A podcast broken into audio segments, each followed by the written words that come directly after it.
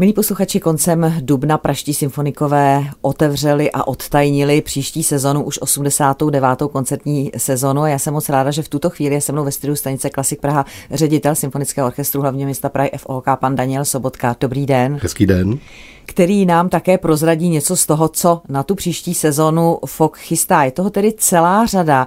Možná, jestli začneme tím, že je to tedy 89. sezona, pak se budete chystat na kulatiny. Poznamená to nějak tu nadcházející sezonu, ty blížící se kulatiny FOKu? Nebo předznamená?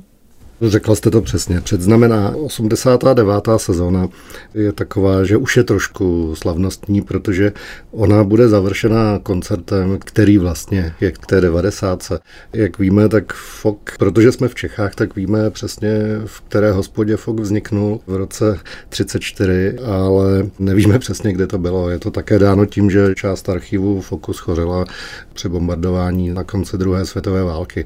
Ale náš někdejší kolega Jiří Hansman, šéf orchestrální kanceláře, dnes už pracuje jinde, ale mentálně s FOKem se trvává, ten nad tím strašně bádá. Takže jsme dohodnuti i, že počínaje lednem příštího roku, lednem 24, tak budeme publikovat různé zajímavé materiály, nebo budeme publikovat různé zajímavé jeho materiály, jeho doslova badatelskou činnost. On se na to těší, my se na to těšíme taky, protože tam bude řada dalších jaksi odkrývajících momentů. Ale tím nechci utíkat od programu sezóny, jen jsem chtěl potvrdit, že už svým způsobem bude slavnostní. Tak z které strany bychom se do té příští sezóny pustili? Dalším takovým významným momentem určitě bude Rok české hudby, to je rok 24, ta čtyřka na konci, to tam určitě také bude prolínat v té příští sezóně.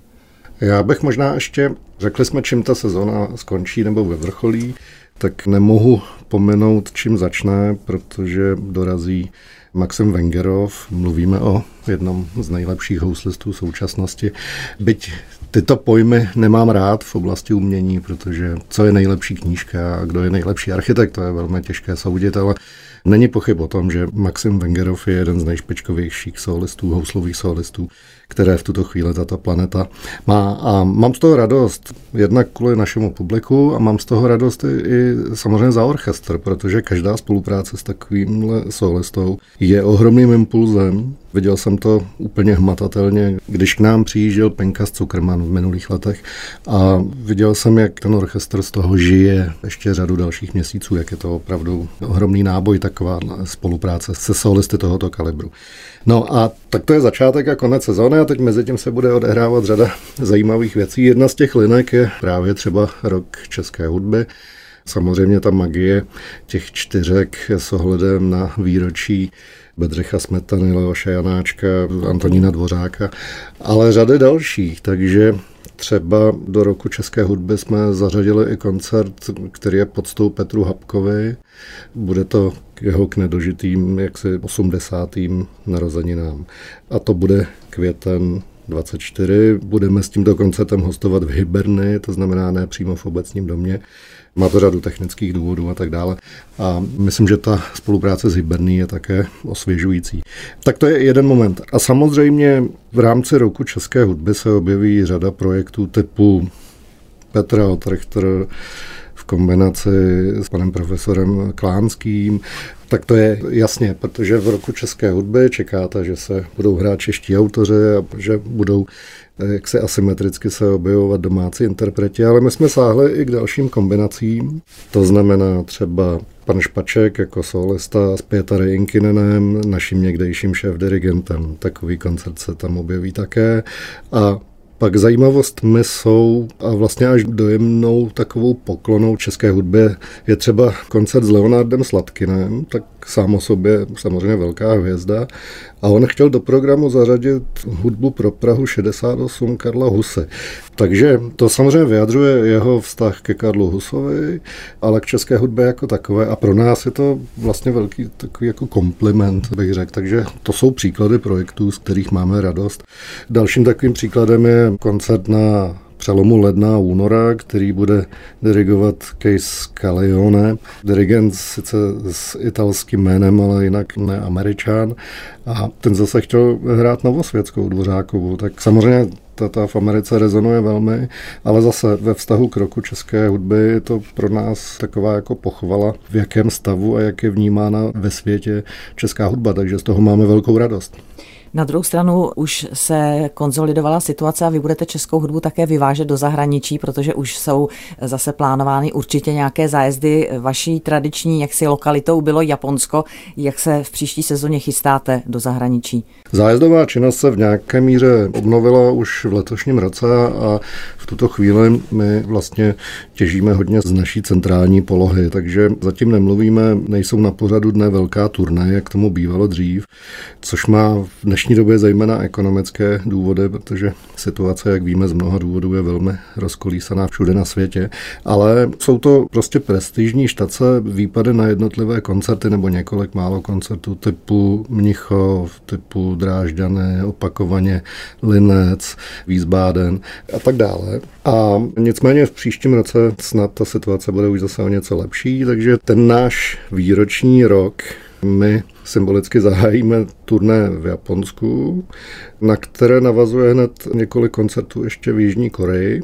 O tom se vždycky mluví, všechny orchestry chtějí tuto kombinaci zrealizovat, protože se to nabízí, není to tak jednoduché, jak by se zdálo, nám se to tentokrát podařilo, takže to bude začátek roku. A další zajímavostí budou třeba pak jarní 3 koncerty v Salzburku. Myslím, že i to ilustruje ten trend dnešní a ty ekonomické tlaky. Totiž hrajete 3 programy ve 3 dnech. To je pro všechny velmi náročné, ale jinak se to už asi dělat nebude. Mluví se hodně o Green Dealu, my to tady známe spíš, jak si v podání české politické scény to má spíš negativní konotace, ale hodně se mluví o tom, jak by orchestry se měly chovat udržitelně a jak celý ten touringový systém by měl být v nějaké míře také takzvaně zelený. Mimo jiné je to pak o způsobu dopravy třeba orchestrů, ale také o tom, že když už na nějakém místě jste, tak tam se snažíte dát více koncertů. To samozřejmě neovlivníme my, to je výzva pro ty pořadatele, ale zjevně je to jeden z trendů, který bude ovlivňovat činnost orchestrů všude na světě do budoucna. Říkal jste, že vlastně ten jubilejní rok zahájíte zájezdem do Japonska, to je také důvod, proč jste si nechali pro ten rok 24 takzvaně utéct tradiční novoroční koncert s Dvořákovými slovanskými tanci. Ono, to mezinárodní propojení orchestru má mnoho efektů do domácí sezóny, které vždycky nemusí být zřejmé.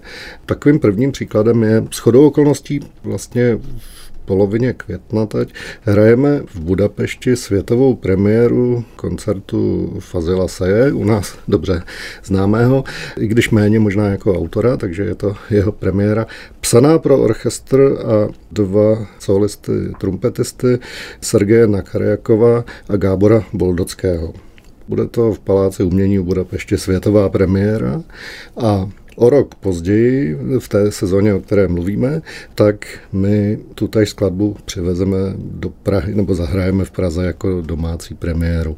Původně jsme se pokoušeli navázat hned na tu premiéru v Budapešti, ale nebylo to možné, byli bychom tady v kolizi s pražským jarem a naše abonentní sezóna v tu chvíli neprobíhá, pak už zase jsme nebyli schopni najít termínový průsečík, ale našli jsme ho v další sezóně. No a jiným takovým efektem zájezdovým, byť toto je trošku, to je takový jako můstek, je ten, že vyrážíme na japonské turné trošku dřív, než bývalo zvykem, to znamená na novoroční tradiční koncert jsme pozvali přátele s přátelenou filharmonii z Hradce Králové, která se svým šéfdirigentem zahraje ale zcela jiný program. Prostě přivítají nový rok po svém a bude to koncert plný jeho amerických rytmů, takže bude velmi taneční. Myslím si, že pro naše publikum to bude osvěžující, ale zároveň samozřejmě tu výsadu, tu naši doménu slovanských tanců si necháváme pak na další roky a zcela jistě se k nim vrátíme. Je vidět, že ta příští sezona bude jako vždycky plná zvučných jmen a krásných hudebních programů. Samozřejmě my se nad nimi budeme tady setkávat jak s vámi, tak třeba s dramaturgem FOKu Martinem Rudovským více podrobněji, ale já vidím, že se nadechujete a ještě k tomu máte nějaký dodatek. No, mě vždycky tak svrbí hlava, že to je samozřejmě strašlivě telegraficky. My jsme se pokusili, je to 89. sezona, tak jsme si tak hráli s čísly a říkali jsme si, tak zkusíme udělat těch 89 koncertů. Je to trošku cimrmanovské počítání, protože strašně záleží, jestli tedy počítáme do toho i veřejné generálky a nebo ne, ale tak řekněme, že jsme někde kolem čísla 89 v té 89. sezóně, s kterým mimochodem máme opravdu velkou radost, že se jaksi povedla. Ale tím chci říct, že jsme takovou matkou i otcem 89 koncertů a věcí souvisejících kolem a rádi bychom s nadšením a zaujetím hovořili o každém, ale to prostě v tom malém prostoru tady není možné. Takže ano, já jsem chtěl takto sezónu uvést, všechny do ní pozvat.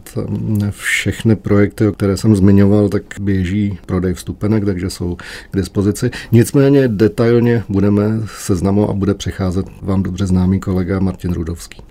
Tak a samozřejmě podrobnosti na www.fok.cz, na to už jsou naši posluchači a vaši návštěvníci zvyklí. A já moc děkuji za ten vhled do nové sezony řediteli Symfonického orchestru hl. m. Prahy FOK panu Danielu Sobotkovi. Bylo mi potěšením. Mějte se hezky, ať se to všechno vydaří. Naschledanou. Naschledanou.